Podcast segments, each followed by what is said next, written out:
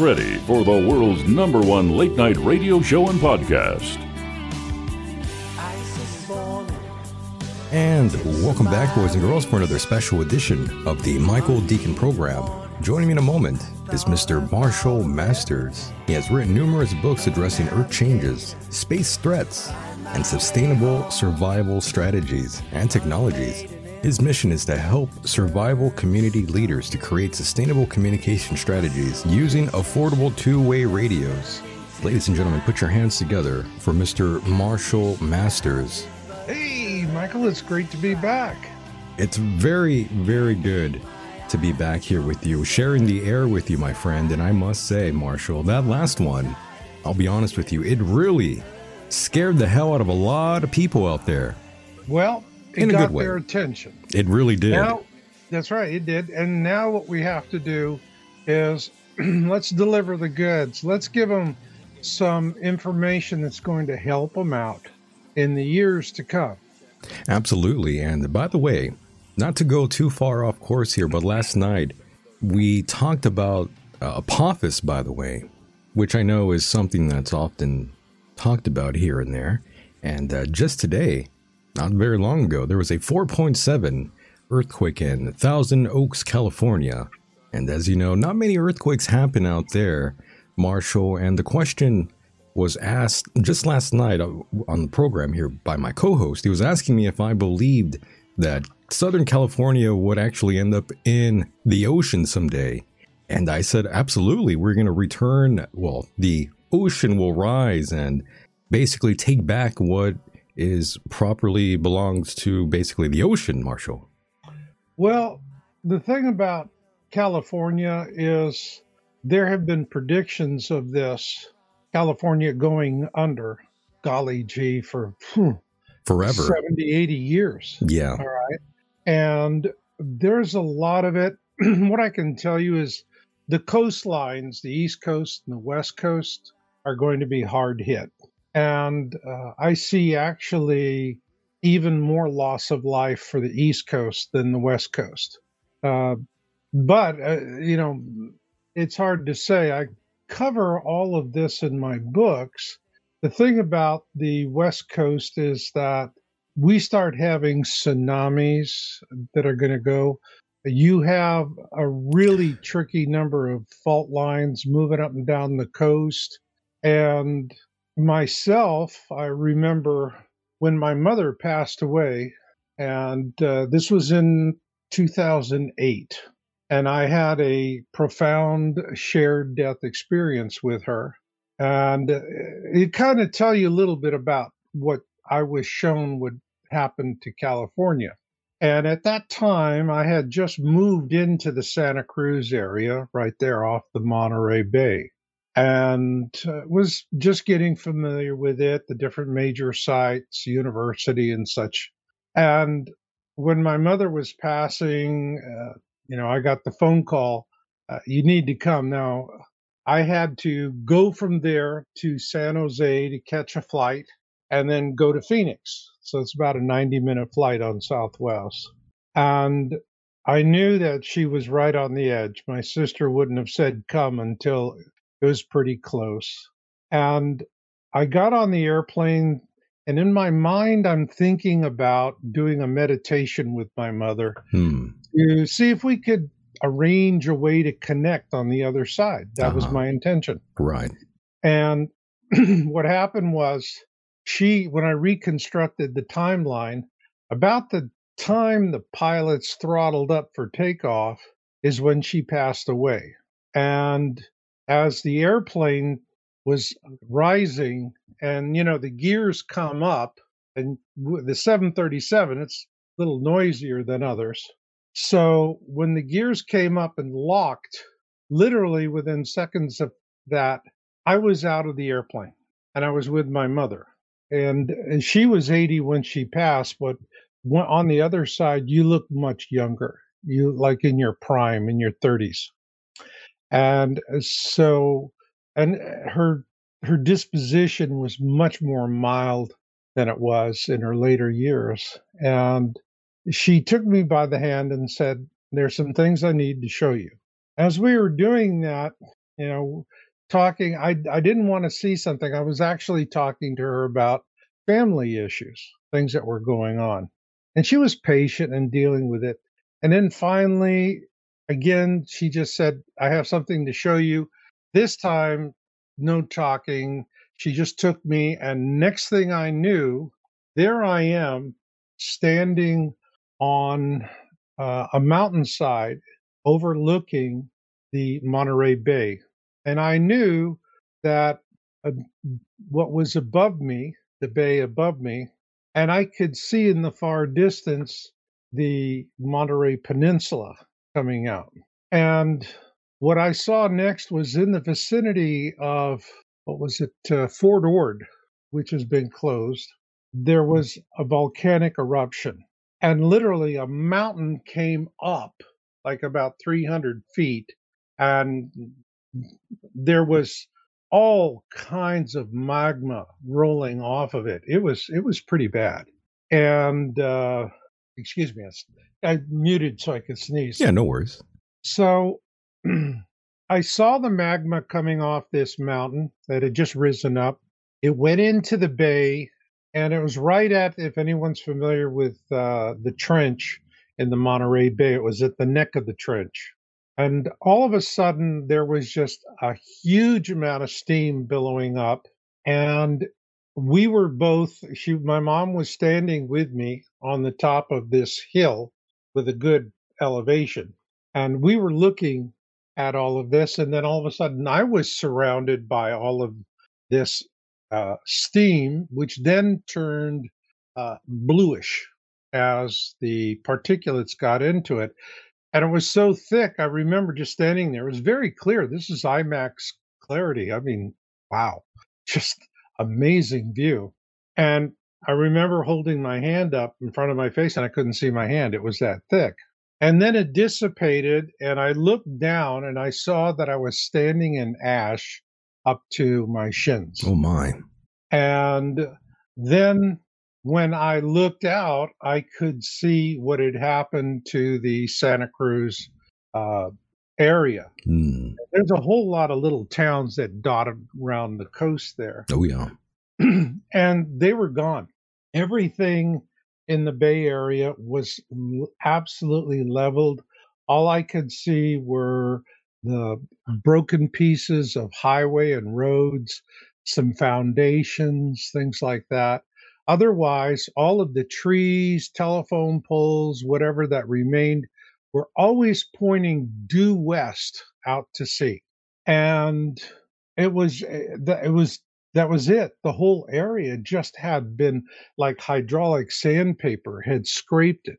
Then she said, I'm going to show you something else. And my mother took my hand and we moved forward in time.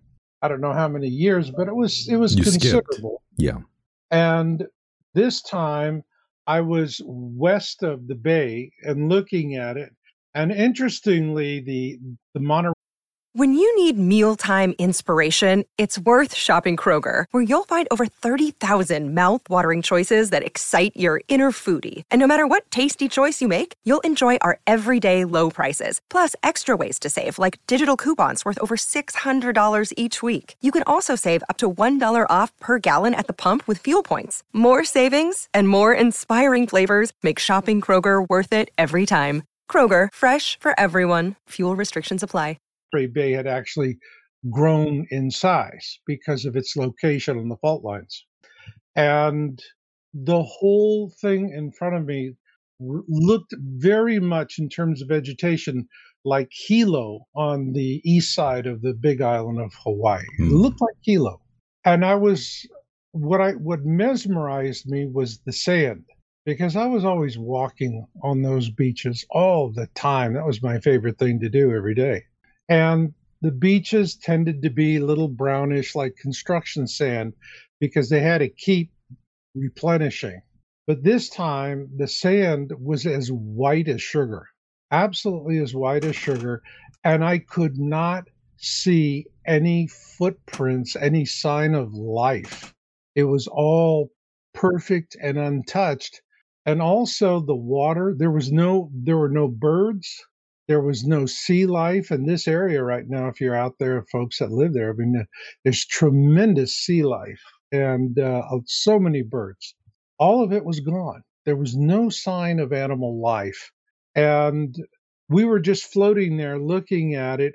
And as we came to dusk, you know, that time when, you know, just before the street lights start to come on, Oh, yes. and we were at dusk, and I could see lights starting to occur on the mountainsides, Santa Cruz Mountain. So I knew there was people living there, but they were mm-hmm. not i mean it was just a small fraction maybe 1 or 2% of the number of people that are living there now. And i could and i didn't see any lines of smoke which you would see from a chimney. So these people were able to light uh, with some other kind of technology. And we were sitting there looking at that and before my mother could tell me something, the wheels came down out of the, uh, you know, out of the jet, and that lurched me out of this experience with my mother.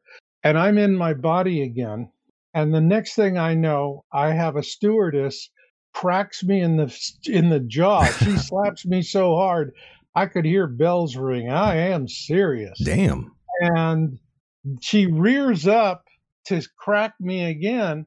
And I this time I hold up my hands. I said, "Lady, stop beating on me. What are you doing?" you know.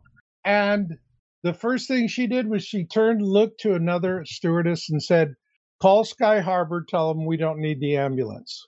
And then she turned. She said, "After we left Phoenix, you just went limp. Looked like you just fell asleep and you were exhausted." And she said, You weren't moving. And after a while, we really started to get a little concerned. So we went over to shake you and you wouldn't respond. And at that point, we were really seriously worried that you had had a stroke. And we had called ahead to Phoenix to have them have an ambulance ready uh, to get you at the gate and to get you straight to the hospital.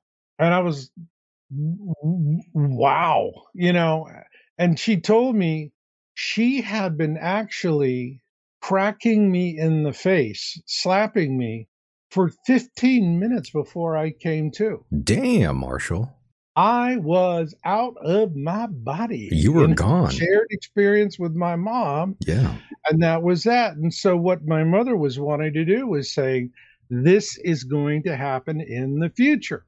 Now, the corker is what I discovered afterwards. I have an experience like this, you know, I'm I'm a geek. I gotta I gotta dig into it.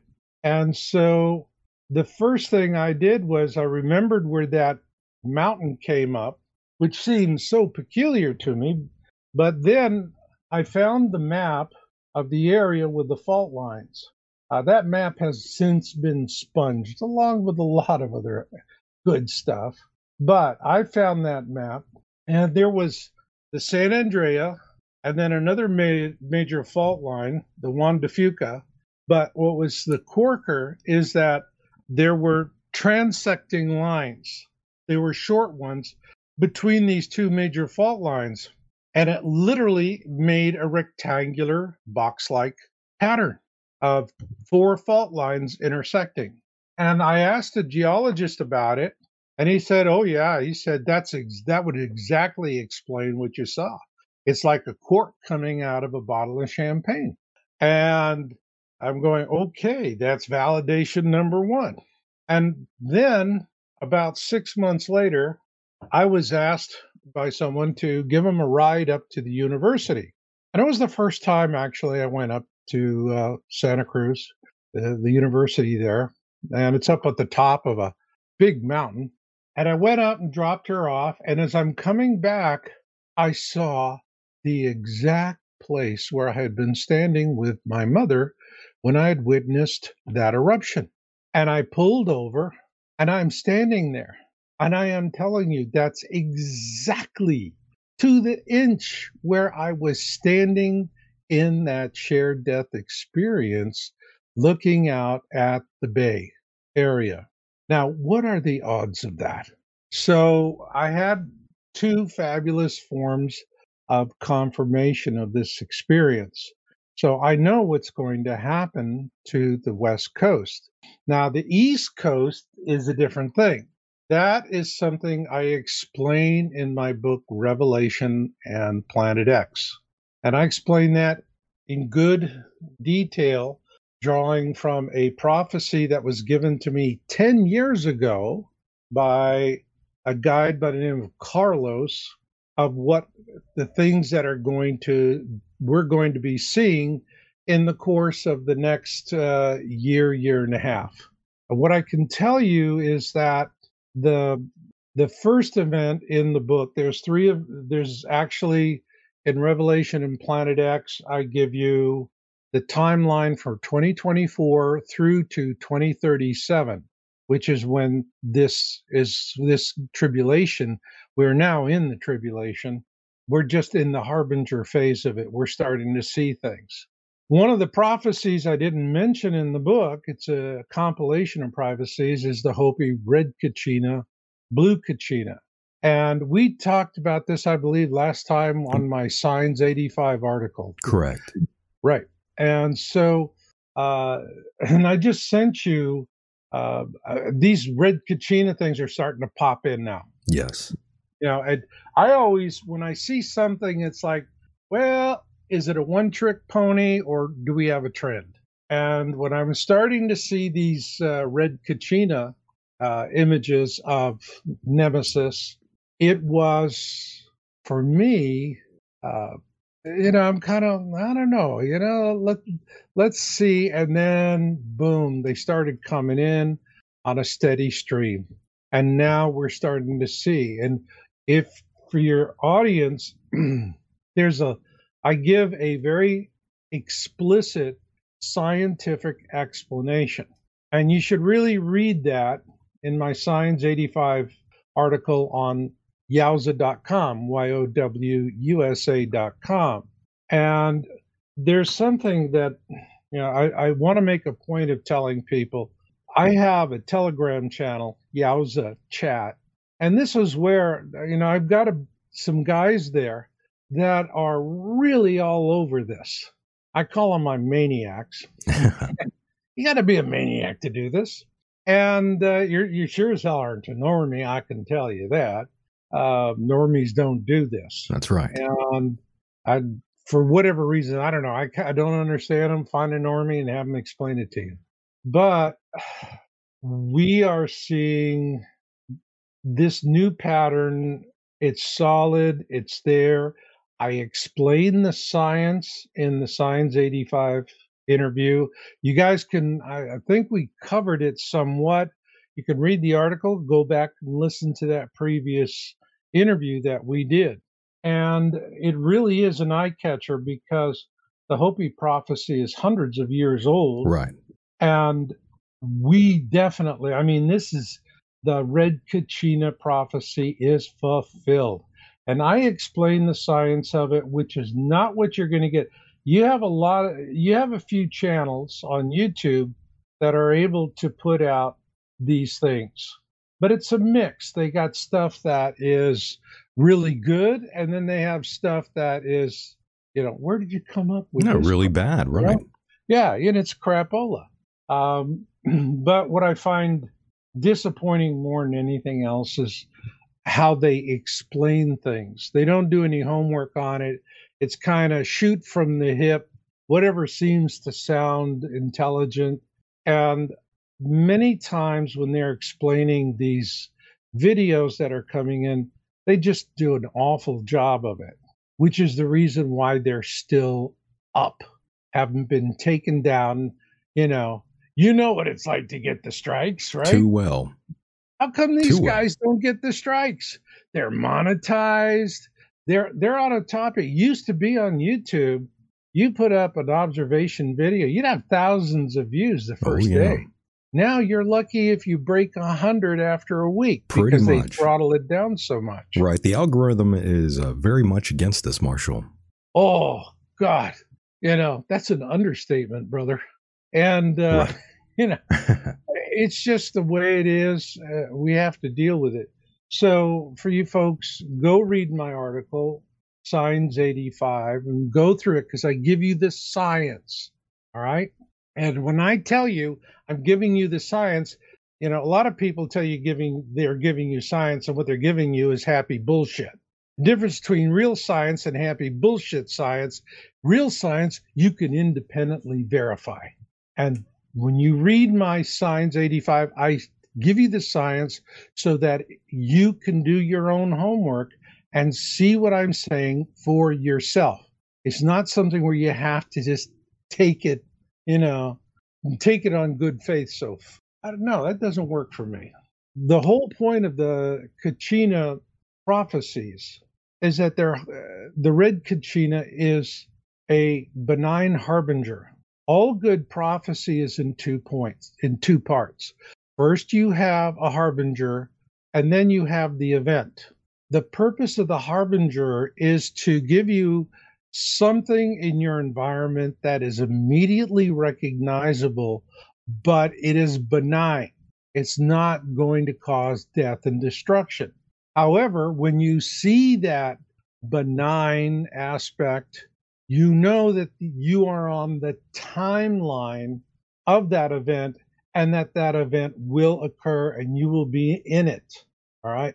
So, what the Red Kachina prophecy really is doing now is it is tasking everyone with the same question Will you fight for your life? And here is the thing that really um, it saddens me because the power of human denial is it's just staggering right. It's absurd. It, it's people will just i don't want to say it it's you know if i don't it- you know what it reminds me of? Is when i was taking flying lessons years ago and my instructor said okay marshall do you know what the nighttime emergency landing procedure for an engine out failure on a single engine aircraft is? And i'm looking at him like I don't even know where the hell to put the key. Come on, what are you talking about here, right? right. And he goes, Okay, I will tell you what the single engine nighttime emergency engine has failed landing procedure is.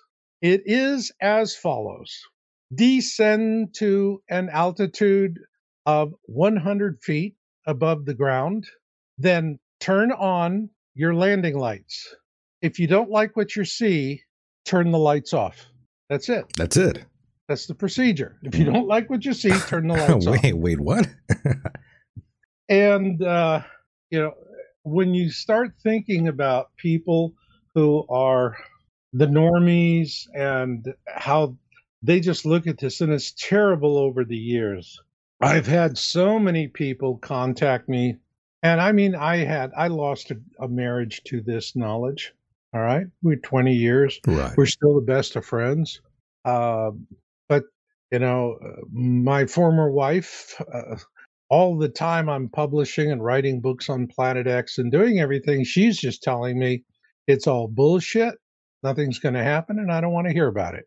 And that really, you know, that kind of grinds on you. We just found a way to grin and bear it. But her mother was even more adamant about it. And, uh, you know, the day the judge signed the papers, we were still in love with each other. I wasn't divorcing my wife. We didn't have a reason to. I was divorcing my mother in law. okay. And this is the kind of thing that happens to people who've come into the awareness like this all the time.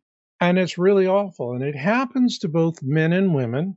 I call it spoiler spouses. Now, I must be honest with you 90% of the time, the spoiler spouse is the wife because women do go into fear much more easily than men.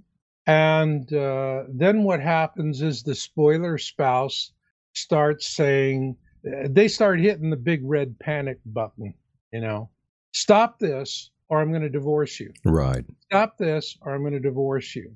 And the problem is, is once you wake up, you can't stop. You're like a never, you know, like the little energizer buddy, bang, bang, bang, bang, bang. And you, you can't reach around behind you to turn the switch off. You got to keep going. And so it's miserable. And inevitably, what happens whether the spoiler spouse is a husband or a wife, the one who is in awareness, inevitably, 95% of the time, 95% is the one that files for the divorce. Because once you start using the D word in a marriage, the marriage is on, it's, it's going to go. And the one who's being abused is just going to say, I love you, but I don't love this bullshit. Right. And you go away. And now, sometimes it can work out. I remember one lady, and her husband was giving her the jazz, all right? And she kept having dreams and premonitions about flooding and uh, water rising. Mm. Well, her and her husband had built a house along the bank of a river. It was a very calm, stable river. And she was, you know, she refused to stop doing her Planet X research. And she kept telling him, I keep seeing, you know, flooding, flooding, flooding, you know. Well, he divorced her.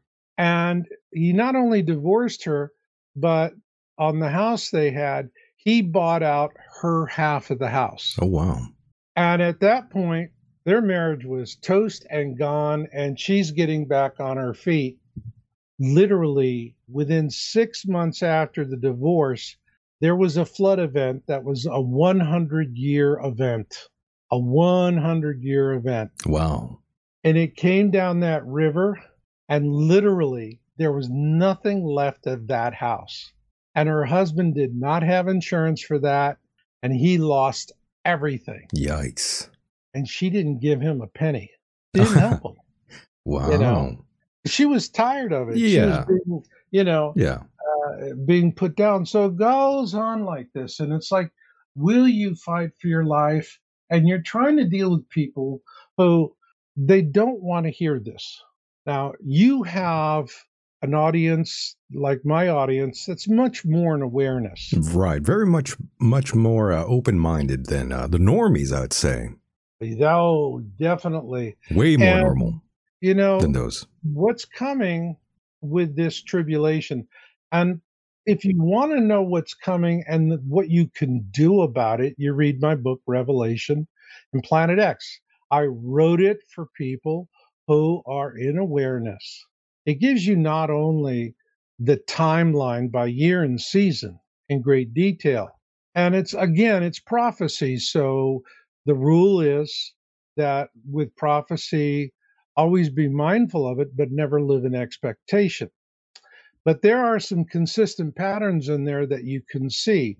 I think that the book, what the book gives you that is more valuable than that timeline, is what you can do as an individual to access your own psychic abilities to get beyond this. It's everybody, you know, they start thinking about guns, bullets, you know, night scopes and all kinds of technology. Well, that stuff can get smashed and bashed. Yeah. So what I'm teaching people is how to use your God given psychic abilities and to enhance them so that you have a serious life saving advantage and that you understand what's going on. And also that the most important thing we have to wake up to is that our species right now is teetering on the brink of genetic extinction if anyone, and I'm sorry for those of you out there that are jabbed, doesn't matter if it's one or how many, you know, you took the whole full court press on it. But the thing of it is that if you've had one active mRNA vaccine, you are no longer Homo sapien. You are Homo synthetic, or some would even say Homo satanic. Yeah, Homo satanic. We like that here. Right. And because, you know, think about the Westerns and they got the cattle rustlers, and the cattle rustlers steal the herd and they take it off somewhere. And what's the first thing they do after they get their booty, if you will, off to where they have some privacy? Right. Is they get out the steel and make a way to change the brand that's on the animal. So they have a small piece of metal that will change the brand so it's not recognizable for the original owner. Now, I mean, this is Louis L'Amour stuff, right? Yeah. I mean, it's old Louis L'Amour stuff. But that's exactly what's happened here is if you've been vaccinated, you're like a stolen cow. And you are now owned by whoever stole you and claims that uh, modified, you know, pattern. You belong to the World Health Organization at that point. That's right. Now, and it is by U.S. law that um, if you follow the law on it, once you have been modified genetically, and I'm talking about it happens to every cell in the body. You know, they say it's only in the arm. Bullshit. It goes everywhere and it's self replicating and it'll keep going on and going on. Once that happens, your genetics are no longer Homo sapien, as in, this is what God gave you. You are now modified, and by law, you are the property who, uh, who of the people who captured and modified your DNA. You are no longer an independent human being with a soul and a spirit and the right to freedom and liberty. That's right. You are a chattel. You're owned. And they say slavery is long gone, Marshall. I, I'd laugh at those people. Oh God, slavery. This is this is absolute slavery. We're still enslaved. Part of a, and uh, now you know people really feel kind of depressed about it. This is the thing I've I saw.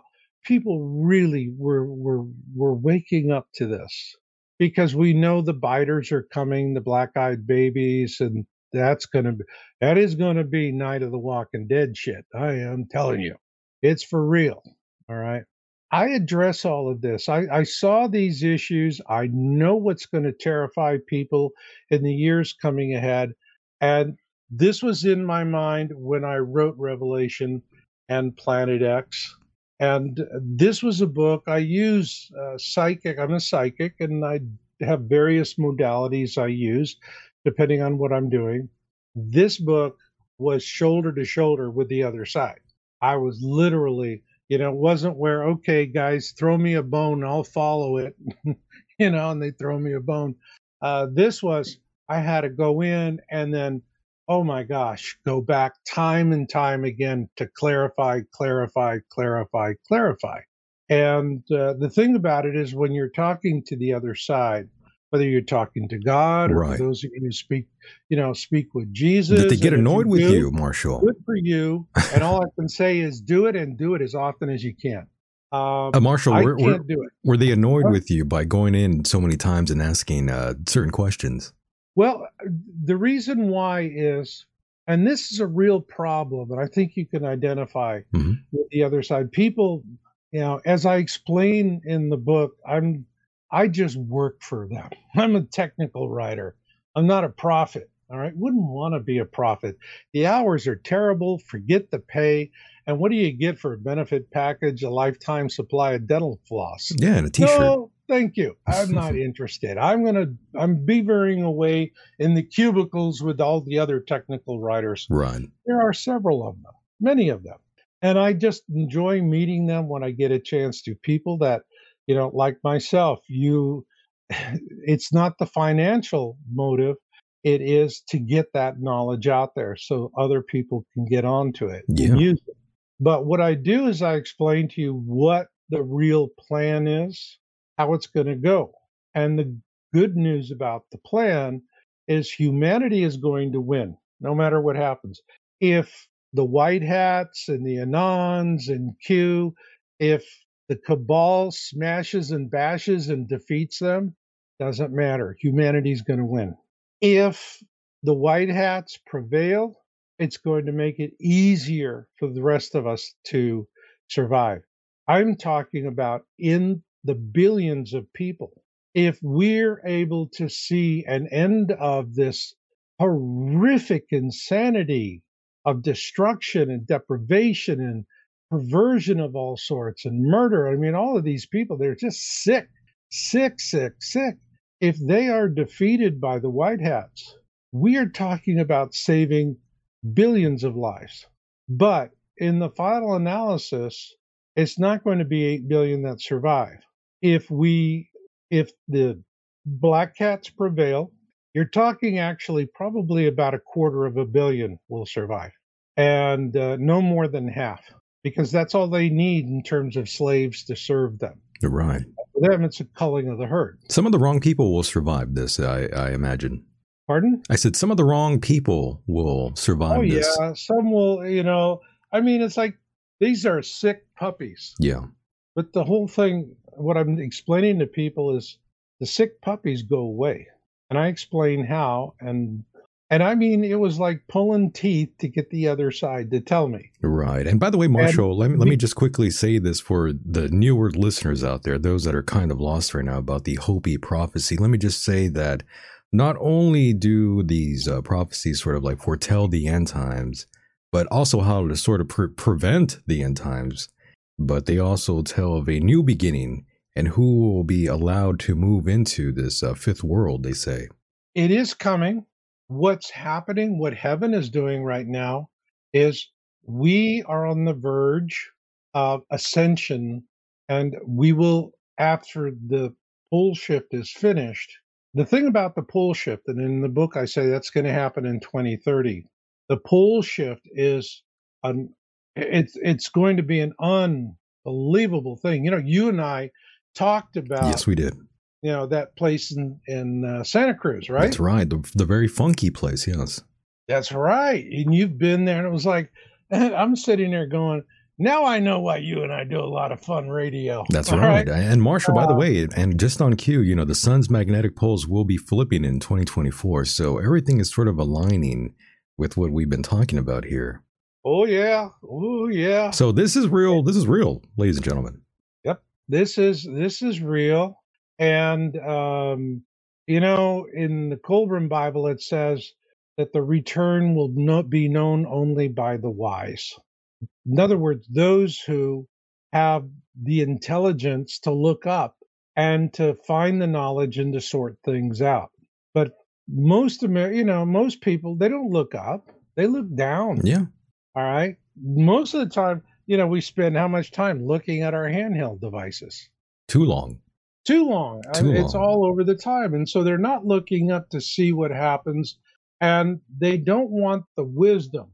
So the truth is, as I explained, there are a lot of people who are incarnated now and they're called starseed and they have come from other worlds to help us with this ascension process.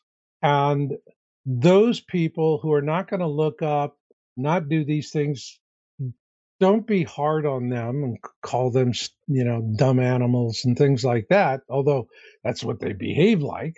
Um, they could be starseed. They're here to help us become an ascended species. So the more important thing for you to do is not to go out there and try and save humanity. The more important thing to do is to save your eternal soul. Right. And so, if you do, after we become an ascended species, some amazing things are going to be on offer to you. But on the other hand, if you don't make the cut, you don't know what, you, trust me, you're not going to want to know what comes afterwards. And this is the reason why it was so hard. And I explain in the book, all right, as a psychic. And the only reason why, by, by the way, that I can't communicate, I can communicate with anybody else, talk to God all the time talk to ascended masters, talk to guides. I don't do it to, you know, where did Uncle Louis bury the money? It's like, you want that? Go find a gypsy. Right. All right. I am out here. I'm a technical writer for God and I need it. And I need this information. And what happened when I was a young boy, my mother was Jewish, father Catholic. And after my mother uh, divorced my father for, uh, you know, dipping his ink, getting into other inkwells. so ah, yes. Dipping in the company ink. Yeah, and I hear ya. uh, my grandmother, who was uh, oh my God, she was a born again fascist from Italy, and she just started born again fascist. rants on me for years. Oy they. It it so scarred me that I the thing for those of you who can talk to Yeshua, I call him Yeshua, and it's important because remember the commandments: honor thy father and thy mother. On the other side, you are not called by what we would name you. You are called by the name given to you by your birth mother. And so on the other side, Jesus in heaven is called Yeshua always. He's never called Jesus. However, that's not a problem because it's all about intention. And if your intention is to talk to Yeshua, you talk to him. The way I explain it in the book is it's the difference between a nine digit zip code and a five digit zip code. Jesus is a five digit zip code. Yeshua is a nine digit zip code. But here's the great news doesn't matter if you do five or nine, it still gets there. And that's what matters. So, uh, just it's it's for those of you who want to understand what it's like working with the guides Yeah. is that you have to be very precise in how you name things. There is creator is never called God in heaven. Creator is called the creator. There's only one. There's all kinds of gods, little g gods. You know, when we say God, the creator of all there is, you capitalize the G. That's the alpha. So I sometimes I'll just say instead of calling the creator, I'll just say big G, Big G. Yeah. big G. I like that. right? and um, that's that's the thing. So it's it's Creator and Yeshua on the other side. This is just a rule of heaven, and for me, what I find interesting is that they're very, very miserly in how they feed information to you. Are they angry, by the way? No, With, with us? No, they're not. all of this God is pissed off at you stuff. That's nonsense. That's bullshit. God is always love. You know, That's what I figured. It. Yeah. God's always love. If you want to know what God's personality is, I can give it to you in two simple words pleasant persistence. That's it. And the other thing is, if you think you can argue with God and win, guess what? You know, try, you ain't going to win. I mean, it's, it's easier to have an argument with your ex wife and win it Oh, than wow. it is to win an argument with God. so, yes. And for you those, know, uh, you for don't go there. And if you're going Right. to be an idiot, God's going to go, okay, go be an idiot. Um, you got to learn. The whole point of it is that we're here to learn. Right, we're here to learn. And for the younger generation out there hearing this, eventually you will come to find out what happens when your girlfriend and mother start uh, talking to each other. Mm. Mm, yeah, exactly, Marshall. You know, you know where I'm going. Mm. oh, you yeah. young, you oh, young guys will find out. You know, for guys, it's like, you know, hey guys, I got news for you. If you think you're going to figure women out, tough darts, farmer. That's right. I have, through years of research and study and contemplation, I determined the exact day that men will understand women perfectly. I know the exact day. No kidding. No kidding. It's the day before the universe ends. Oh, We're guys, we're slow, but Right. ladies, you're not that much faster. that's true. So the whole thing of it is, is, and this is one of the things I talk about in Revelation and Planet X. Right. All of this awful division between men and women right now is just, just it's heartbreaking.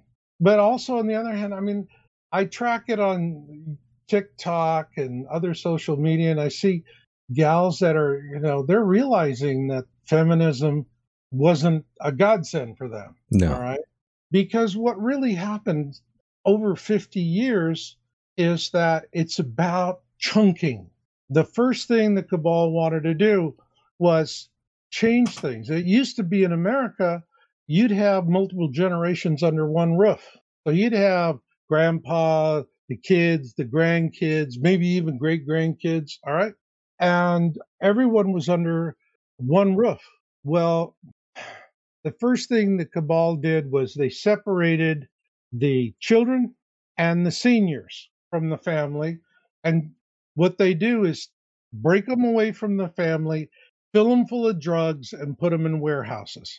Then, once they did that, they focused on the family members of prime age, productive age, and they used feminism to drive a wedge between men and women. Yeah, there's a war against women right now, my friend. Oh, it's with a all, with all- terrible war. yeah, with the women. trans movement and all this in sports, I mean, it's sexist against women. I mean, women should be competing against other women, not men, not biological men, in my opinion. I think It's that insane that we even gotta say this that. is- all of this is is just awful for the women. It's awful for the men. There are a lot of men that just are good men. All right, the kind of men you you know you'd want your sister to marry. They're not interested. They're not looking because it is such a disaster out there, and there's so much antagonism and it's so unnecessary. Oh, Marshall, you can't even approach a woman without uh without them wanting uh, to hit you, basically, or feeling offended. Yeah, yeah, and uh, you know, it's I'm you know I, I'm a yuppie or not a yuppie. I'm a boomer, and so in my age, what I see are uh, I see an awful lot of angry, lonely cat ladies, and I see a lot of guys that just simply are not interested. They will not get involved with any women because they just don't want to wind up whatever they have left losing it in a divorce and they have nothing left to give to the kids that they do have. So it's divided everybody. And what we have to understand is we're not going to fix this as long as we keep looking at each other and saying, what can we do to bring out the worst in you? We have to go back to the country the way it was. We have to bring out the best in each other. And I think men and women will do this. They will heal. It is going to be driven by the need for humanity to survive. You know, one of the things I point out in the book is I say scientists tell us that at one point humanity was reduced to 40 breeding couples. That was it. 40 breeding couples. Really?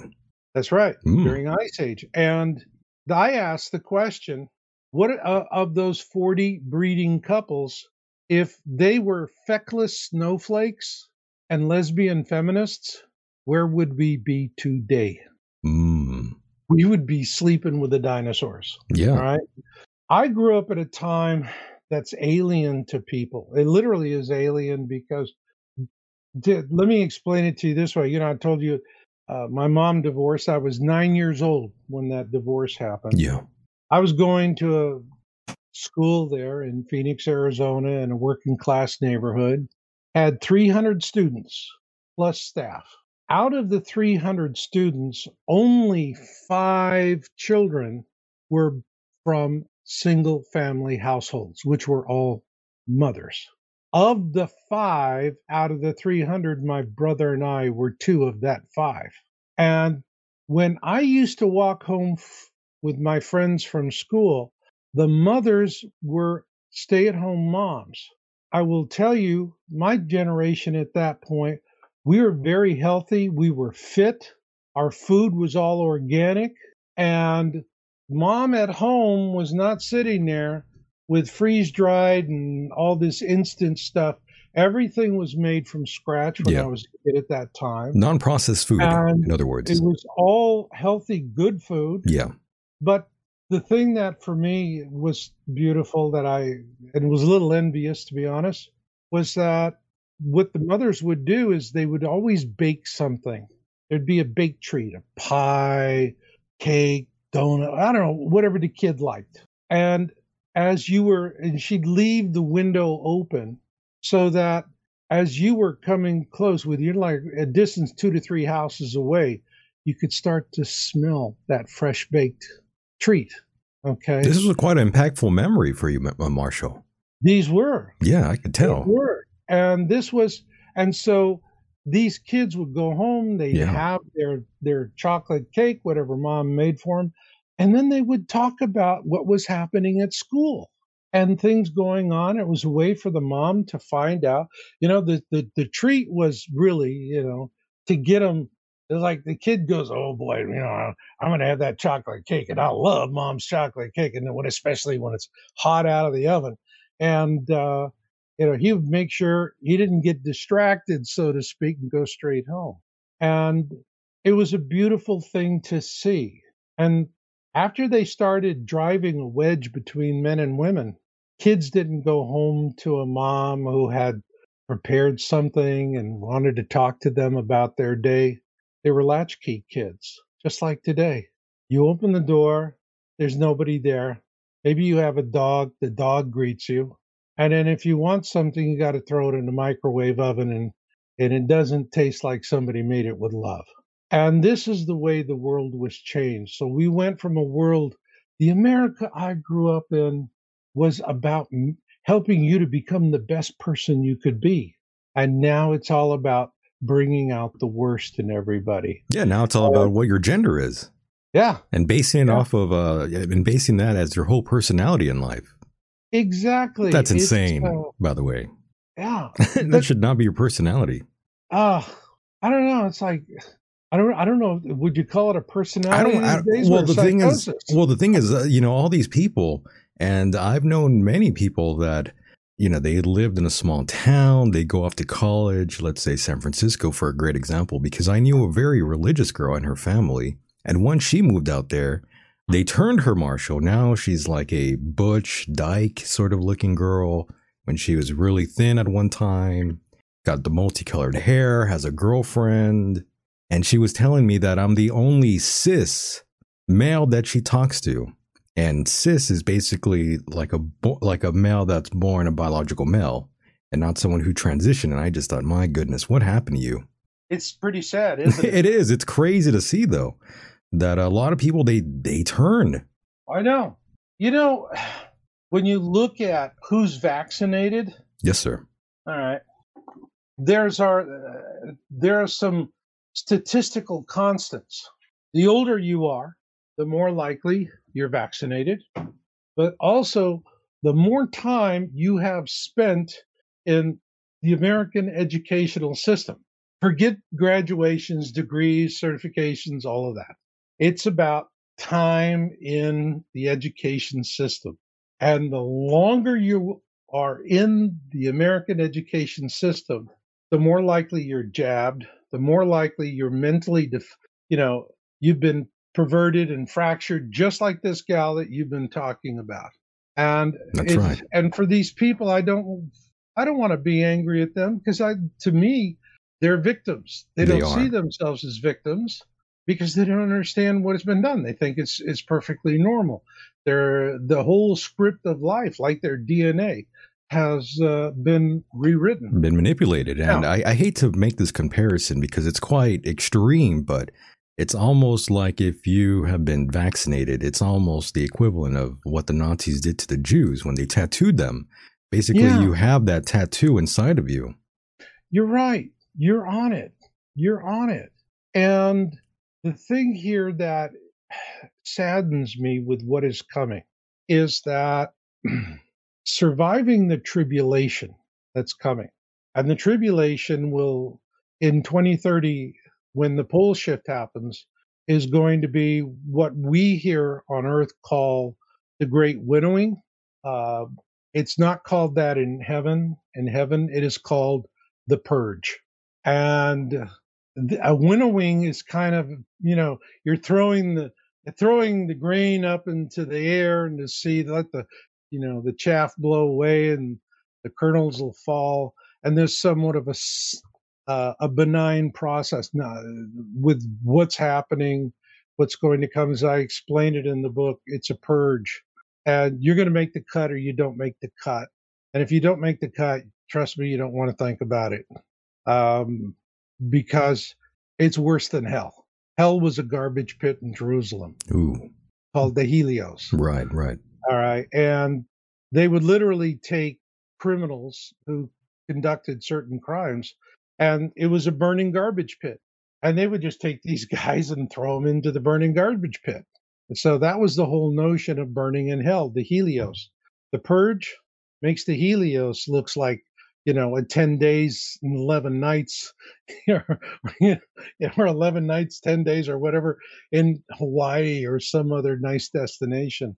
And all of that is explained. I think your audience, by and large, like my audience, are in awareness, Oh, coming know. along, Yeah. and this is not going to hit them. Uh, they'll be at risk at it, but they have a much better chance of moving past and making the cut. The ones that are going to really have a problem with it, it are going to be the ones who are. Let me put it to you this way: if you want to walk out of this tribulation alive, there's only one real way to do it. You got to walk through it with God. Period. And when I first started researching Planet X, I would have never said something like that. I was a total science guy. And now I've had to find a balance between spirituality and science. And it's like looking through binoculars. When you use spirit and science together constructively, you have a three dimensional view of what's ahead and you can understand the world before you much better. But the thing is that what everyone needs to understand is going through the tribulation is like going to live on a desert island in the middle of the ocean. What you take there is what you're going to have there, period.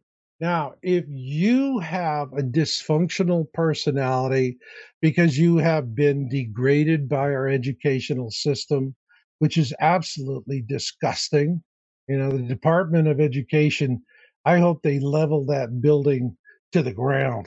All right. Uh, it's of all the institutions, it is the it's at the top of the evil list for me because they're really making people incapable of what's going to de- uh, to to deal with what's coming. They're not going to have uh, the knowledge that they need, but they're not going to have the winning attitude that they're going to need.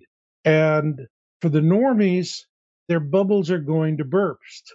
Now, when they these programming bubbles, these CIA and all these uh, intelligent agencies that have done this horrible stuff to us, when that bursts, what is that person left with? Not much. If you listen to them and they say, I used to be a normie, or I used to be woke, or I used to be this, and now I'm going, uh oh, that's not really good anymore. I need to be open minded. And what they find out when they're open minded is they don't know Jack. They don't know Jack. And so if you don't know how to work constructively with others, if you don't know how to love God and to walk through this with your creator, if you don't know how to do these things, you have not had the benefit of a lifetime of living in a country that was actually preparing you for that. The America I grew up in was we were prepared. All of this woke feminists, all this, these modern, and I just call it the CPM. Uh, that's it. There's only one acronym I use for the whole government Communist Pedophile Mafia, CPM. Ooh, I like that one. And so the CPM has destroyed all of that. And so, what are you going to take to your desert island of survival? Fragments of your dysfunctional life. And you're not going to have the tools, the mental tools, the education tools, the knowledge that you're going to need to survive. And these people are going to be blindsided again and again. They're not going to be able to deal with it. They're not going to know who to trust uh, they're they're going to really be behind the eight ball. And so, for those of you who are in awareness, the uh, I got a neighbor who's a jerk. Oh, I, I had no idea. So what they're doing is all of these all of these people are having this terrible time that they don't have any knowledge of what's going to come their way. And here's where you have to help the normies because unfortunately, a lot of them are going to die. And when they die, it is going to be, for most of them, they're going to die badly. Um, and I want to give you just a few things you can do to help them. Right. One thing that has come from the guides again and again and again and again. And they have talked about basically what's going to happen during this coming period of time. And the way to understand it best is to read the plagues of Exodus, and particularly chicken, the boils. All right. And what the boils are from is you're going to have a lot of volcanic ash from eruptions. You're going to have iron oxide descending from the Nemesis cloud. There's going to be all kinds of stuff happening. All right. And people, this is going to get into the skin and it is going to create these terrible ash boils. And these ash boils are going to be incredibly painful and debilitating. There's going to be many different ways people are going to die during this. All right. There's going to be many different ways people are de- going to die. This is going to be the worst. And it doesn't have to be. Here's a simple way you can help them and you can help yourself is that you have to essentially exfoliate all of this ash, which is like little crystals of glass that get down into the pores that cause these terrible boils and abscesses that are incredibly painful, debilitating, hard to treat. Um, eh, what you'll see during the tribulation is the people who are going to have these boils, they're going to start wearing bed sheets. They're going to look like moving Casper the ghosts. All right. Now, there is a very simple way to deal with this is that you have to get the ash off your body every day when you especially when you go out. Now you can wear a smart thing to do is uh, you have like two shirts uh, one oversized so it can go over the other uh, long sleeve and you're also doing all of this other stuff all right?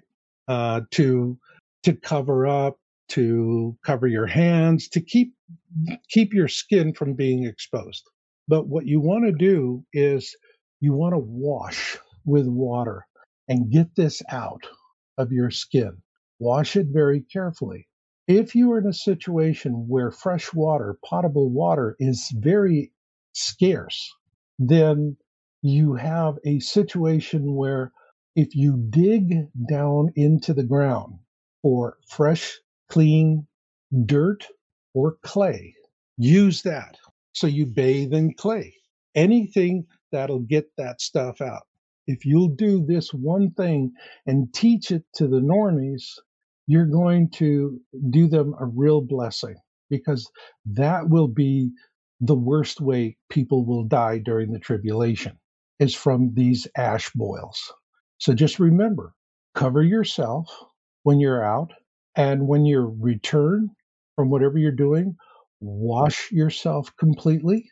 And if you don't have fresh water or enough fresh water to do that, dig down for fresh soil or for clay and use it and do that. And it will make a huge difference for people.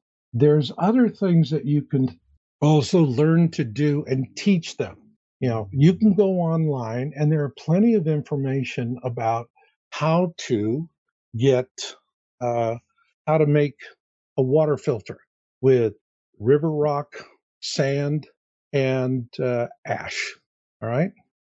And so go study all of this, learn how to filter the water, and even if all you can do is just filter the water to get the ash out of it, you're you'll be fine.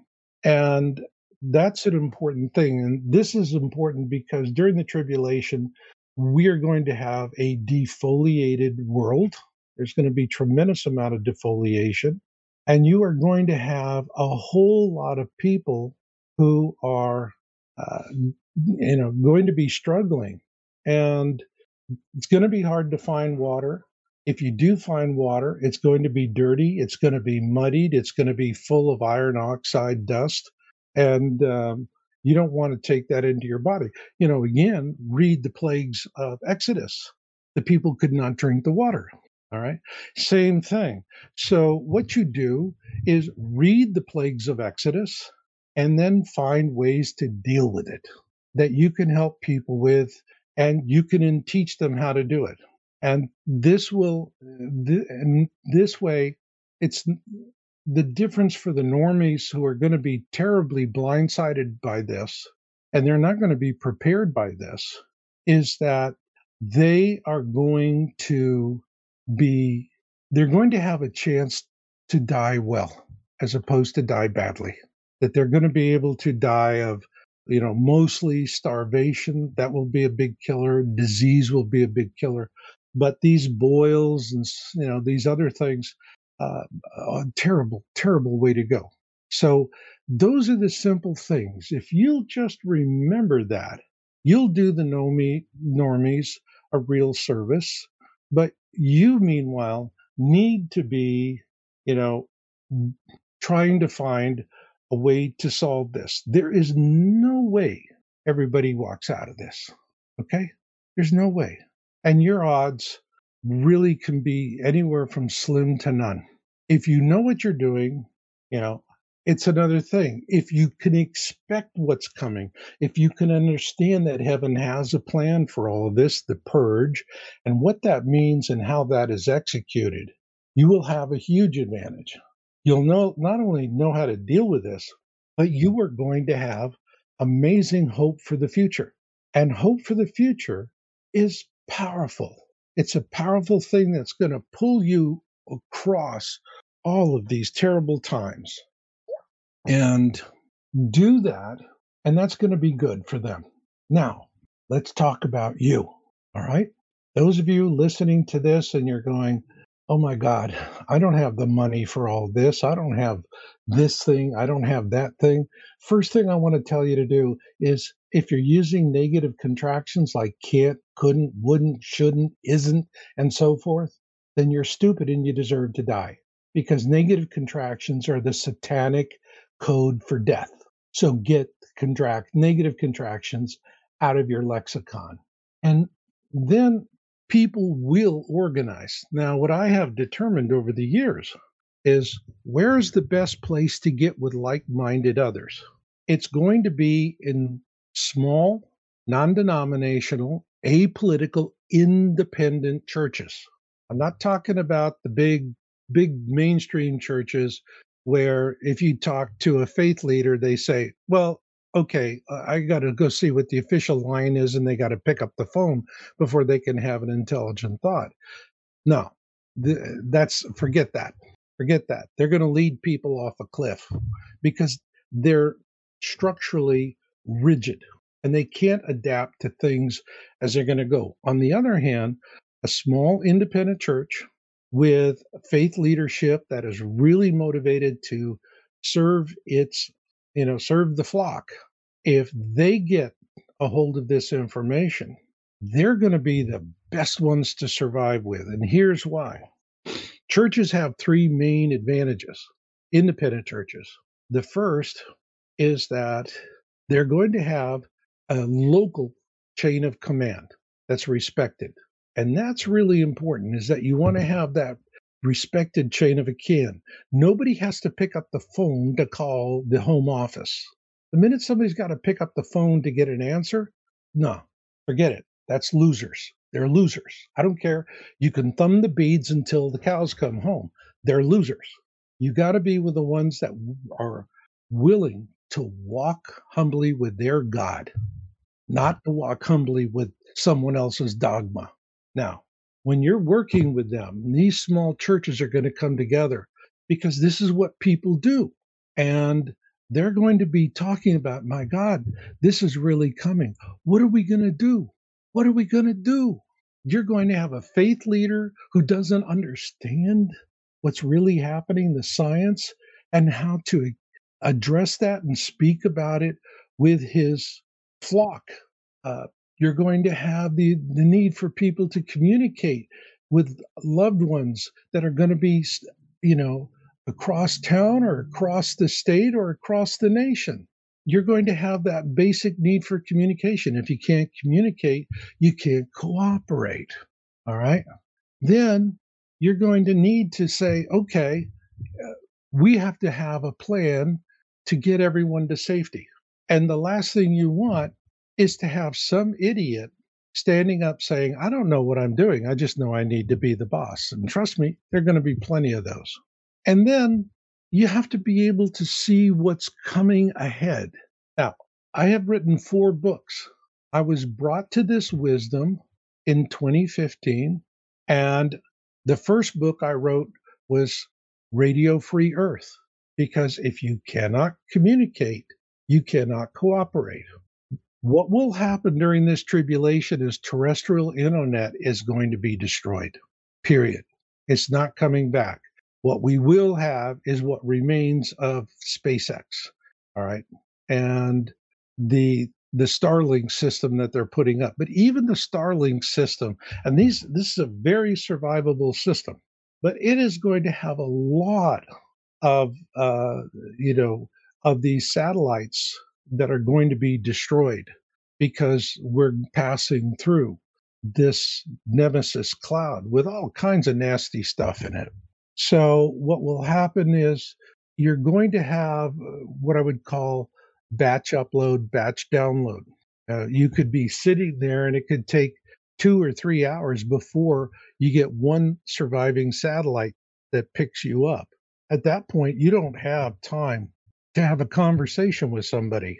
You just have enough time to upload your messages and download your messages. And then the satellite moves off target and you're in the dark again. But at least you have that ability to pick up that information. And that's what's really important. You got to be able to pick up that information. And the other thing is that in the communication, if you have ham radios, and I'm not talking about the new digital stuff, which is for the tribulation, it'll be useless crap. We're talking about the old radios, the old analog radios that are still very popular with hams. And you have to be able to know which radios you want to use, what you can do with them, who can do something. When I wrote Radio Free Earth, you know, all of the ham radio operators, I have a general license, were telling me, God, there's thousands of books on how to do this. I said, Yeah, there's thousands of books for geeks, guys like you that got the bite and want to play with the technology. I'm talking to people who are barely above able to operate a baby monitor, and they're never going to want to be a ham radio operator, but they sure would like to know whether or not their family across the state is still alive or dead, or what's coming downstream from a neighbor next door. All right. They're going to need that same information that we already have. And so the whole point of Radio Free Earth is it's to teach people very quickly all of this information in a way that will help them survive. And this book is heavily opposed on Amazon.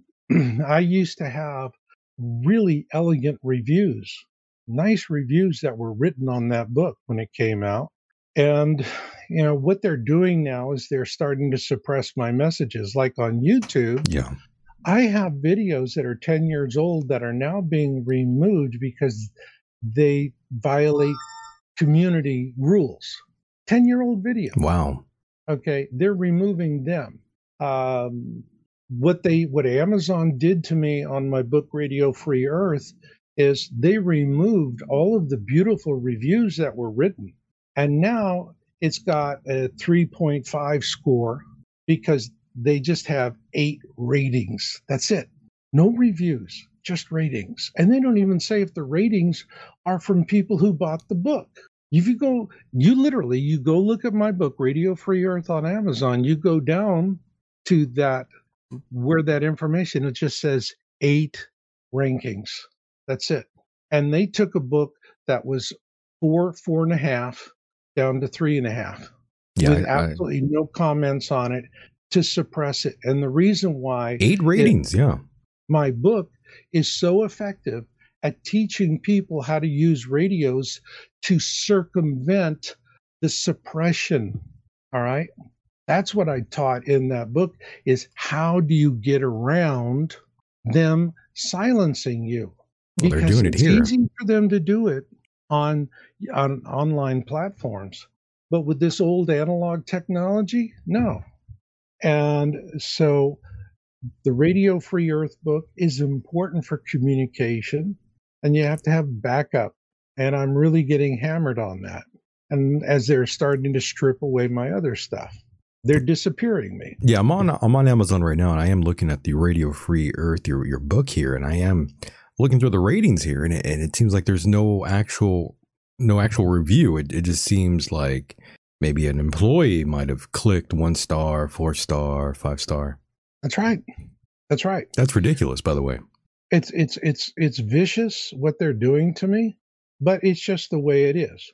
Now, if you belong to a small church, and what I'm saying in the book is I wrote these four books. Now, when you're looking at Revelation and Planet X, that's for everybody. That's going to tell you what's coming, why, if you are walking humbly with your God, you're going to do really fine.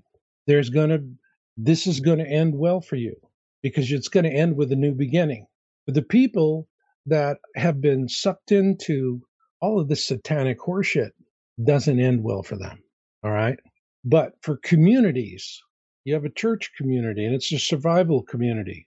Now, the key to it is that you find a quiet place in the world where history can mostly pass you by and you go to ground. And that's the basic strategy. But communications with people near and far is essential.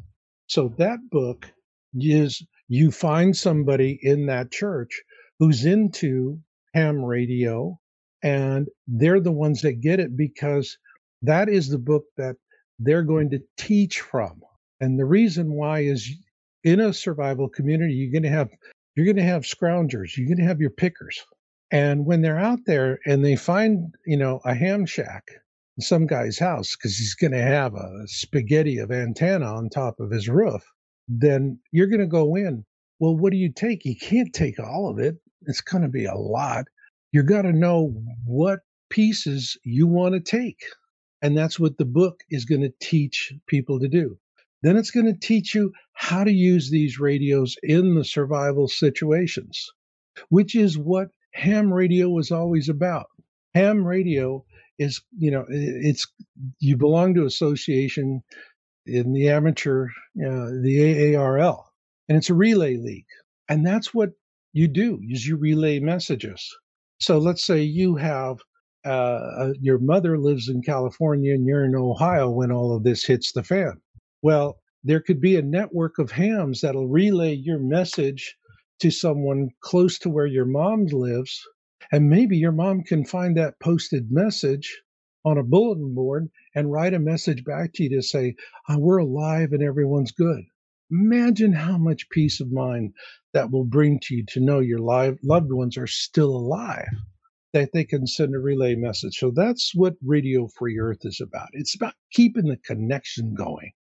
This is essential because your smartphones, basically, the only real use for a smartphone after the tribulation is for you to do your final say to the future. All right. And you're going to sit there in the phone and you're going to do the all time selfie of this is how I died. And when you're buried, you're going to have the phone against your chest with your hands over it. And that's where a thousand years from now, somebody's going to dig you up and find the phone. And hopefully they can recover your message. Right. That's what your smartphone's going to be good for. Now, the next thing is you're going to have your um, your faith leaders. And when I wrote Planet X Tribulation, it Planet X Tribulation, I wrote it specifically for faith leaders, and it's written almost in a manner like, uh, you know, they have books of sermons that they use that they can read in a book. Here's a sermon. This so and so did it, and here's what he said, and then they can use that and modify it however they want. But it gives them a leg up. Well, my book, Planet X Tribulation, Surviving the Planet X Tribulation, is exactly that. It's for faith leaders, but it's also for every other kind of leader. It I explain the whole Planet X thing to people and I do it in a way that shows them how to explain to their flocks. Because the last thing you want is for the people in your flock to go into panic. Because once you go into fear, game over. Your brain stops functioning and you're making bad decisions. Now, the other thing that when you're doing this is that you're, as you are going through and you need to have you need to have the solutions in mind. And that's you know my that book is win-win survival handbook.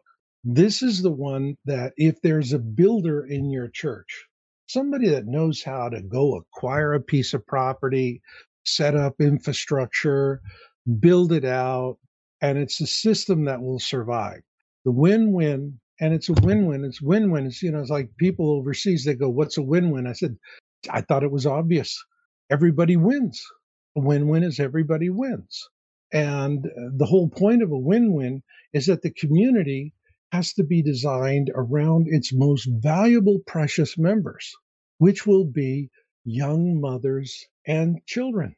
They are going to be the crown jewels of a community because we are talking about how do we survive this not just to not just to come out of it in some mad max world but we survive we thrive and we prosper. Because i will tell you that after this flyby of nemesis the next one will not be survivable and how do i know that the catholic church politically wormed their way into Mount Graham in southeast corner of Arizona. And Mount Graham is in one of the most perfect viewing regions on the earth. It has the, the ability to make the single longest observation of the Nemesis system as it flies through and down and back into the southern skies because they're going to want to know how much time we have. Well, I would just say cut the current orbit duration of 3,600 lunar years in, a, in half. In other words, we have a thousand years ahead of relative calm. And what we're going to have to do in that thousand years is we got to get our, we got to get the hell out of here because Earth is going to be roasted into another Venus the next time it flies by. This is the last survivable one. And so we have got to go to the stars. And that's the reason why I say the book is for survival and future space exploration. Ah. All right. And it's not only if, what what we did is with win-win, and you have to set a threshold. Now, there's all kinds of books on survival. And what I found is knowing the science of what's coming, all of them are based on the wrong expectations and falls short in very serious ways. Most common is they're they're trying to have something, you know, above ground hmm. cabins. Mm. If you have below ground bunker, it's just a temporary thing. No, that's not going to work. You're going to have to have entire communities, families that are living underground and farming underground. And this way, they're not going to be exposed to the radiation and we are going to have periods of radiation for the people on the surface that are going to be awful. Here's another thing for your normies is that tell them to, you know, if they have a little portable FM radio, to carry it and leave it on all the time, even if it's static. The minute that FM radio dies, boom, and you can't do it again, that means you're in a solar storm of radiation. And at that point, you've got about three minutes to get density over your head because after that, you are going to be the proverbial poodle in the microwave. And that's a very bad way to die. Oh, yeah. So you have your little FM radio going, and all of a sudden it dies, and that's it. You just scream radiation. And the first thing you do is look for density overhead density because it'll come straight down. So let's say you're in a mall scavenging. And you hear that? Find density, you know, like get under the escalators, something like that. Anywhere where you can get concrete, dirt, steel, any kind of density over you.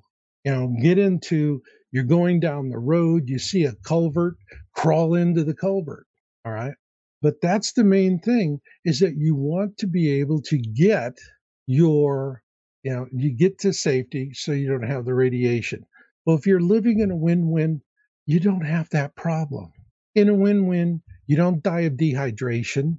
You have all the fresh, wonderful water you need. You don't die from polluted air. You don't die from the radiation. You don't die from hunger. People on the surface are going to be dying. They're going to be dying badly not you. So when you read my book, Win Win Survival Handbook, I'm telling you how to build your communities. Do you have to invent anything new? No, you don't have time to invent anything. You want proven technology and methodologies, everything that's available and best of class. And that's what I talk about in the book. And it's simple things. I mean, I see, you know, say how to start a fire and they're, they're going okay go find a 9 volt battery and go find some steel wool and find this and find that that's crazy okay you don't have time for all these complex technology ideas and so win-win is you are not going out and finding exotic technologies minerals and whatever you're using basic elements concrete sand dirt asphalt basic things simple forms, wood, whatever's available. These are things that are going to be, you know, within your domain, and all of the supplies you need are easily going to be available to you within a regional basis. So you can build these survivable underground communities that I call win wins. And the cost of it on a square foot basis would be comparable to that of building a custom home. And if you do it where you put your own labor into it and you don't have to be a carpenter to make a concrete dome. Any backyard yachts can make a concrete dome. So you don't have to have all of these, you know, these skills that take years to master. Everything's there. It's a complete plan and it tells you this is what you get, this is what you look for, here's what you do it, here's how you do it. And so you have that. So what you do is when you're standing up at the church, and in the book I say, you know, they're they're going to be saying, "Has anybody got a plan?" Because everyone's going to be blindsided, and you say, "I have a plan," and there you are, and you're holding these books in your hand, these four books, and you say, "I have a book for communications, a book for building communities, a book for explaining and understanding, and a book for communication so we're not isolated. I have read all of these books, I have mastered the content, and I am ready to answer any questions you may have. Does anyone have a question? All right, that's it. That's my whole thing for 10 years of writing all of these books. I knew I this was these books were in my mind, they were given to me by creator to write because it covers everything you need. And that's it. You know it, you've read it, you've thought about it, you've contemplated it, and you are ready to give this knowledge to other people. And I'm talking about 1,400 pages of knowledge. That's all about this time, not some kind of theoretical conversation about a fairy princess, you know, who did this and that, and, or an artifact or whatever. You don't have time for that but you have time for how do we solve the problems of staying alive? And that's what my books are all about. It's about how do you stay alive? Now that I have finished doing that, you know, what am I doing? Well, for me, it's really my next move is I will continue being in service to folks like your audience. Yeah. But what I'm really looking for now is to start a project I call Mars Beta. And the goal is to create a science center for technologies and methodologies for both survival here on Earth and on Mars. My book is literally the only difference between surviving with my techniques here on Earth and on Mars is about a 15% difference in technology. There's only three essential things that are required for the win win methodology. You have to have water, soil, and basalt rock. Earth and Mars have that, plenty of it. All right. If you have those three things, you can build a win win anywhere and survive comfortably water, soil, basalt rock. So this is, and, and you're teaching people to survive. I mean, imagine you're going through the pole shift and the and, and and it's going to be terrifying for people. What's going to work? Are you going to say to your children, "Don't worry, kids. We designed this to survive, but we've never survived this before, so we're all kind of pooping our pants with you." Is that going to inspire the kids? Not at all. Or are you going to say to the children, "Hey, kids, we are space pioneers." And this is how we're testing our technology so that you or your grandchildren or your great grandchildren can go to the stars. Right. And this is a this is a reality for those wondering out there. This is very, very real. Humanity will have to get off this island Earth eventually. That's right. That's right. And so it goes that way. And what I want to do is I'm looking to actually work with different kind of people now. I have spent 20 years trying to work with just everyday people trying to cope with this and wrap their heads around it. Some of it, a few do exceptionally well. Most um, they don't. You know, I have an expression: "There's a thousand reasons to fail and one reason to succeed." Now, imagine you have before you, to your right, there's a marble column, and on the top of that column is a shiny bauble that says, This is the one way to succeed. Then you have a dumpster, and the dumpster has a thousand dull baubles in it with excuses for failure. Now, what I will tell you is when people are sitting there and they're looking at one and they're looking at the other, most everyone will get frustrated, give up, decide not to do anything more, and then they are going to go dumpster diving for one of those thousand excuses. And they're going to want just the right excuse so they can hold it up and say, haha, see, it's not me. I'm not responsible for the failure. And that's what they really want to do. They don't want to be responsible for failure. So they want to be able to blame it on someone else. This is the normie way to do things. And what's what is what are you going to do now that you found your one in a thousand excuse for failure? You're going to fail you're going to die. So, who are the people that are looking at that one reason to succeed? Well, I know those people because I met them and I worked with them for a series of years. This was in the lead up to December 21, 2012, the Mayan prophecy. And in about 2008, what happened was after a interview on Coast, I was contacted by a wealthy, successful entrepreneur who was looking at everything and deciding it's time to build a bunker. Now, the difference between dumpster divers for failure and a successful entrepreneur or entrepreneur who is looking at that one reason for success. The guys are successful understand risk is a threshold issue. The dumpster divers are all looking for guarantees. Absolute guarantee. They want they want to survive like Amazon Prime. You don't like it, you don't even have to pay to ship it back. And that's what they're looking for. All right. So let them go look, let them go fail. Can't stop them, can't help them, can't do anything. And if you get in the way, they're just going to trample you. So you don't do it. So who are the ones that are looking for that one reason to succeed? It was these successful entrepreneur.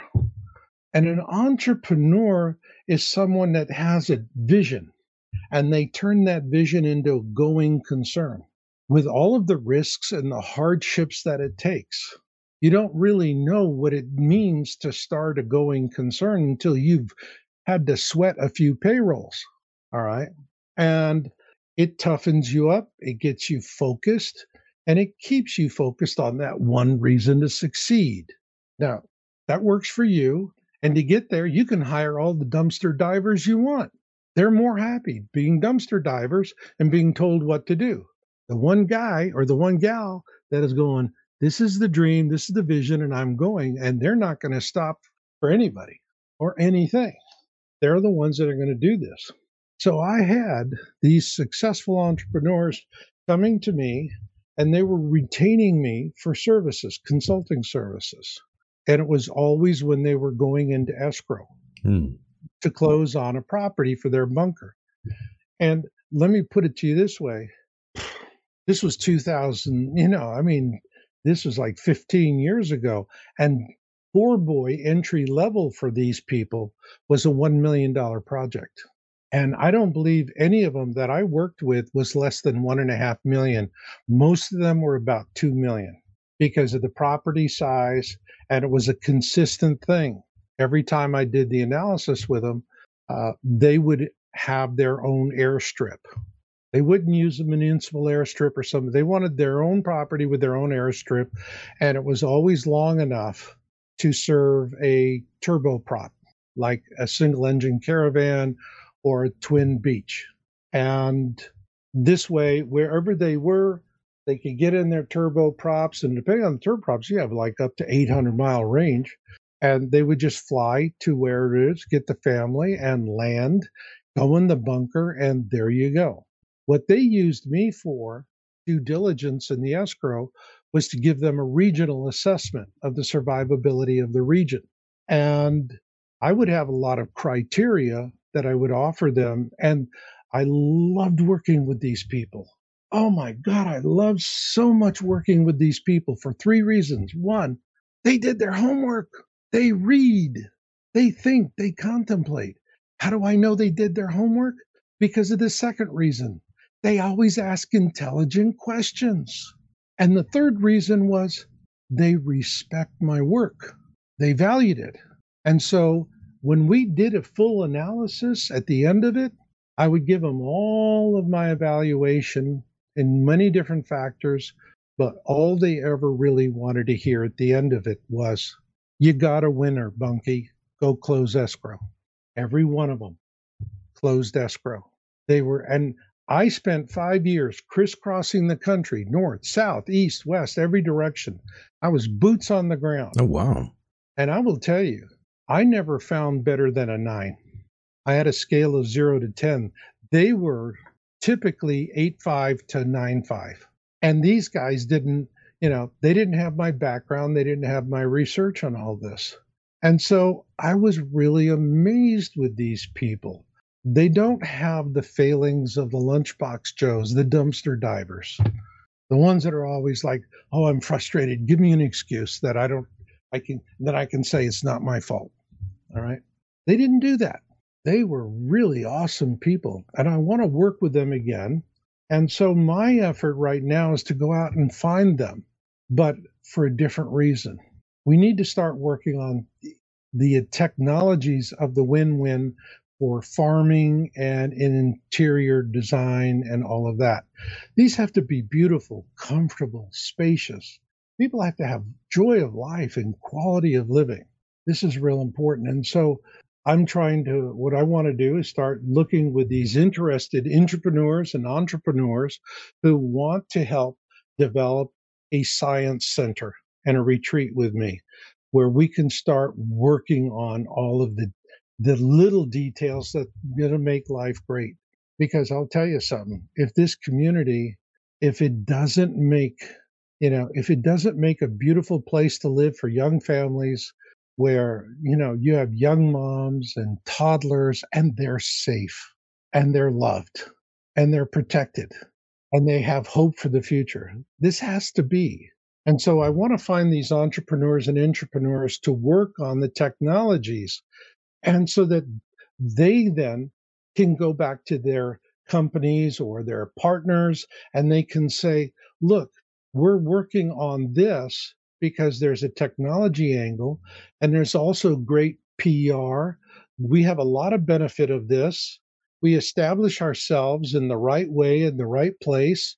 And, you know, I would love to find someone who's an entrepreneur or an entrepreneur who has the dream of being the first man to build a one kilometer long colony ship to the stars. Ah, That's my dream. my oh my. That's what I'm looking for. I think it's obtainable. I sure hope from your lips to God's ears. We just got to find the uh, right set of ears, Marshall. Yay. Well, you know, you don't, you don't, you got to just get out there and put boots on the ground, and you know, things will work with you. And it's a numbers game, and that's what I'm doing. So this is what this is what my plan is right now. Is I've done, you know, in this 20 years I've been doing this, I have done a lot for all of these people who are coming into awareness because I just want them to know you're not alone. Right. All right. Well, that mission is a, for me, the mission has come to a point where it's time to take it to a whole new level. I agree. Now is the time. Yeah. So this is this is where I'm going, and uh, I don't know how it's going to do. It's like everything else. I mean, there's no college I could go to on Planet X survival. Come on. Right. Yeah, I'm having to I'm having to do my own college course, but this is where I'm going, and um, which means I'm going to spend less time on public education and more time on outreach because with public education, I put out the breadcrumbs to see who's going to follow them back to me. Whether what I want to do with entrepreneurs and entrepreneurs, I'm going to have to start going out and finding them. And you know, before I got into the computer business, I was in outside sales. Yeah. That's not a hard thing to do. If you've been in outside sales, you know it's a numbers game. The more numbers you got working, the more likely you're going to close a deal. So for me, this year, I'm just working the numbers. You got some I'm scouting to do. My entrepreneurs and entrepreneurs Yeah. because the first thing I want to do with this is how do we make the right kind of furniture? And I'm talking about furniture that is made uh, in the Amish style without metal fasteners. And uh, there's a lot of reasons for that. But also, the other thing is when I was working on Win Win, and God directed me to people who gave me incredible knowledge, absolutely incredible knowledge. And the thing that in my Win Win, I explain commercial aquaponics. And frankly, I believe that in my book, Win Win, I explain how to do commercial aquaponics better than most all of the books that are out there. Um, because I had the advantage of engineers who were already doing it. And they shared with me the secrets that they learned the hard way. And so it's in the book. Now, with a commercial underground aquaponics system, which, mind you, you can grow fruits and vegetables that you could buy in nearly any open air market anywhere in the world. So you want to have coffee, you want to have bananas, you want to have cranberries, you want to have wheatgrass, I don't care. Fish, all of the species, it's like you see aquaponics, everybody is with tilapia. Oh God, I hate tilapia. All right. Give me, hey, catfish, bass, Salmon. Yeah. right? Give me the good stuff Right. and you do it you do all of this stuff and there's completely different disciplined ways amateurs build these really rube goldberg kind of contraptions and they tend to fail catastrophically but if you design a really proper commercial system you don't have to worry about that you can survive anything and you i'm talking about commercial systems that are producing tons of food every day, tons of food. Because in a win win, you have to produce 10 times what you need. Initially, you're going to use your excess to go to market, and uh, you can go to market and sell stuff that people want, and it's going to be a tremendous uh, revenue source. Uh, the win win is designed uh, on the aquaponics side for what I call uh, cannabis ready and this is going to be not for the com- you know not the commercial cannabis that people are buying and smoking i'm talking about the kind of cannabis that is so pure that it it is for people who are cancer patients who have become chemically adverse Right. M- medical marijuana, in other words. medical. It's beyond medical. It's Right. not medical. It's pharmaceutical. grade. Pharmaceutical. Wow. Okay. Medical is one thing. That's great for your, you know, aches and pains. Right. Pharmaceutical grade is it is laboratory pure, laboratory pure cannabis. This is the most difficult. Uh, you know, there's the you know what it goes for per pound is absolutely stunning. And you start growing this and you're in a state where you can grow for people that people can have an allotment. You can rent out know, uh, your facility in a sense where you will grow for them for their prescription whatever. They would have a caregiver that says okay we want you to have this and that and the other thing. So it's grow to order make to order immensely profitable you could do that but uh, there's all other kinds of do's i'm under you underground you could have uh, a large you can create a large facility to have olives and grapes all right? There's all anything virtually anything you want you could grow but the one thing after i finished writing win-win survival handbook was the amount of time it takes to stand and stabilize a below ground aquaponics system because they're being built and used around the country and in other countries. All right. And typically it takes three to six months to stand and stabilize a commercial grade aquaponics system. Well, people aren't going to have three to six months when they're doing this. And so, what I want the, the, the main thrust of this research and science center that I'm looking to get entrepreneurs and entrepreneurs to help me with is to take three to six months and reduce it to three to six weeks. That within six weeks, you're growing enough food to keep everybody alive, period. And after that, it's just gravy. And so I want to be able to go to these high tech firms and say, what about logo branding here that you're involved in this and you're helping this to happen? And people are going to, not only the people of today, but the people who survived this into the future, they're going to know you are already thinking ahead for them. This is positioning yourself in the market. This is goodwill. This is public relations and technology. Whatever technology you develop that comes out of this, you get it's yours. You get to use it. Everybody, it's you know, there's the applications, and you can do so. There's profit opportunity, but the important thing is that I want to find entrepreneurs and entrepreneurs who can find a balance between service to self and service to others, and the rest of it will work out. So that's where I'm going. That's what I want to do. And uh, yeah, that pretty much wraps it up for That, today. it does. And Marshall, I, I do want to uh, thank you for being a part of the program and spending some of your time with us. I know time is the most precious commodity that we have. And, you know, Marshall, you've been here for quite some time. There's a reason why you're the most popular guest on this program. Tenfold, my friend. It's with all this knowledge that you share with us. And I'm extremely grateful to uh, call you a friend uh, as well, Marshall. Well, thank you. Thank you, Michael. I like you. I like you too, Marshall. I like you a lot. I- Absolutely. you know, I mean, to me, you and I are psychic blood brothers. We are, my friend. We are. And of course, if you want any more information on Mr. Marshall Masters, go to yowusa.com and uh, read the articles, get the books. They're all fantastic. I've read some of your books in the past, Marshall, and you know, I'm never left disappointed by any anything that you have written. You're a great writer, my friend, and I look forward to reading the the next book, by the way. Revelation and Planet X, the co-written Bible, Indigo Connection. And for those of you out there are interested entrepreneurs and entrepreneurs, I'm working on getting the website up and going. But if you want to reach out and contact me and get the ball rolling, you can write me at Marshall with two L's at marsbeta.org. Very, very nice. Uh, yes, that is marsbeta.org. Marshall at marsbeta.org.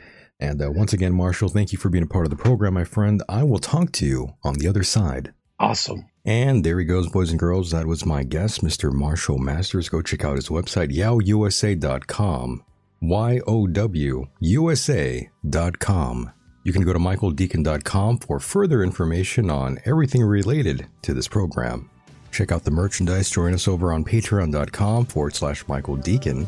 And definitely check out that merchandise. If you like this show and want to support this program, grow and prosper, michaeldecon.com. And with that said, the world is a mysterious place, and life itself is a mystery. Until next time, good night.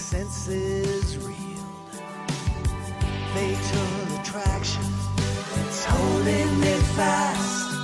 How can I escape this irresistible grasp?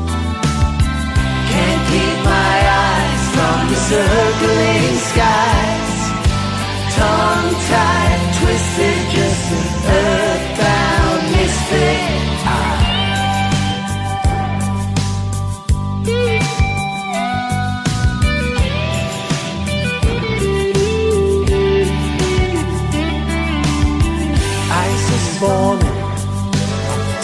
my wings. Unheeded warnings. I thought I thought of everything. No navigator to find my way home. Unlaid and empty and turned to stone. A soul intention that's learning to fly conditioned, grounded, but determined to try.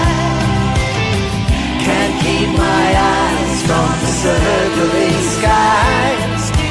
Tongue tied, twisted, just an earthbound. Mixtures, mix. Propels, protocol, flaps, set, 10 degrees. Engine gauge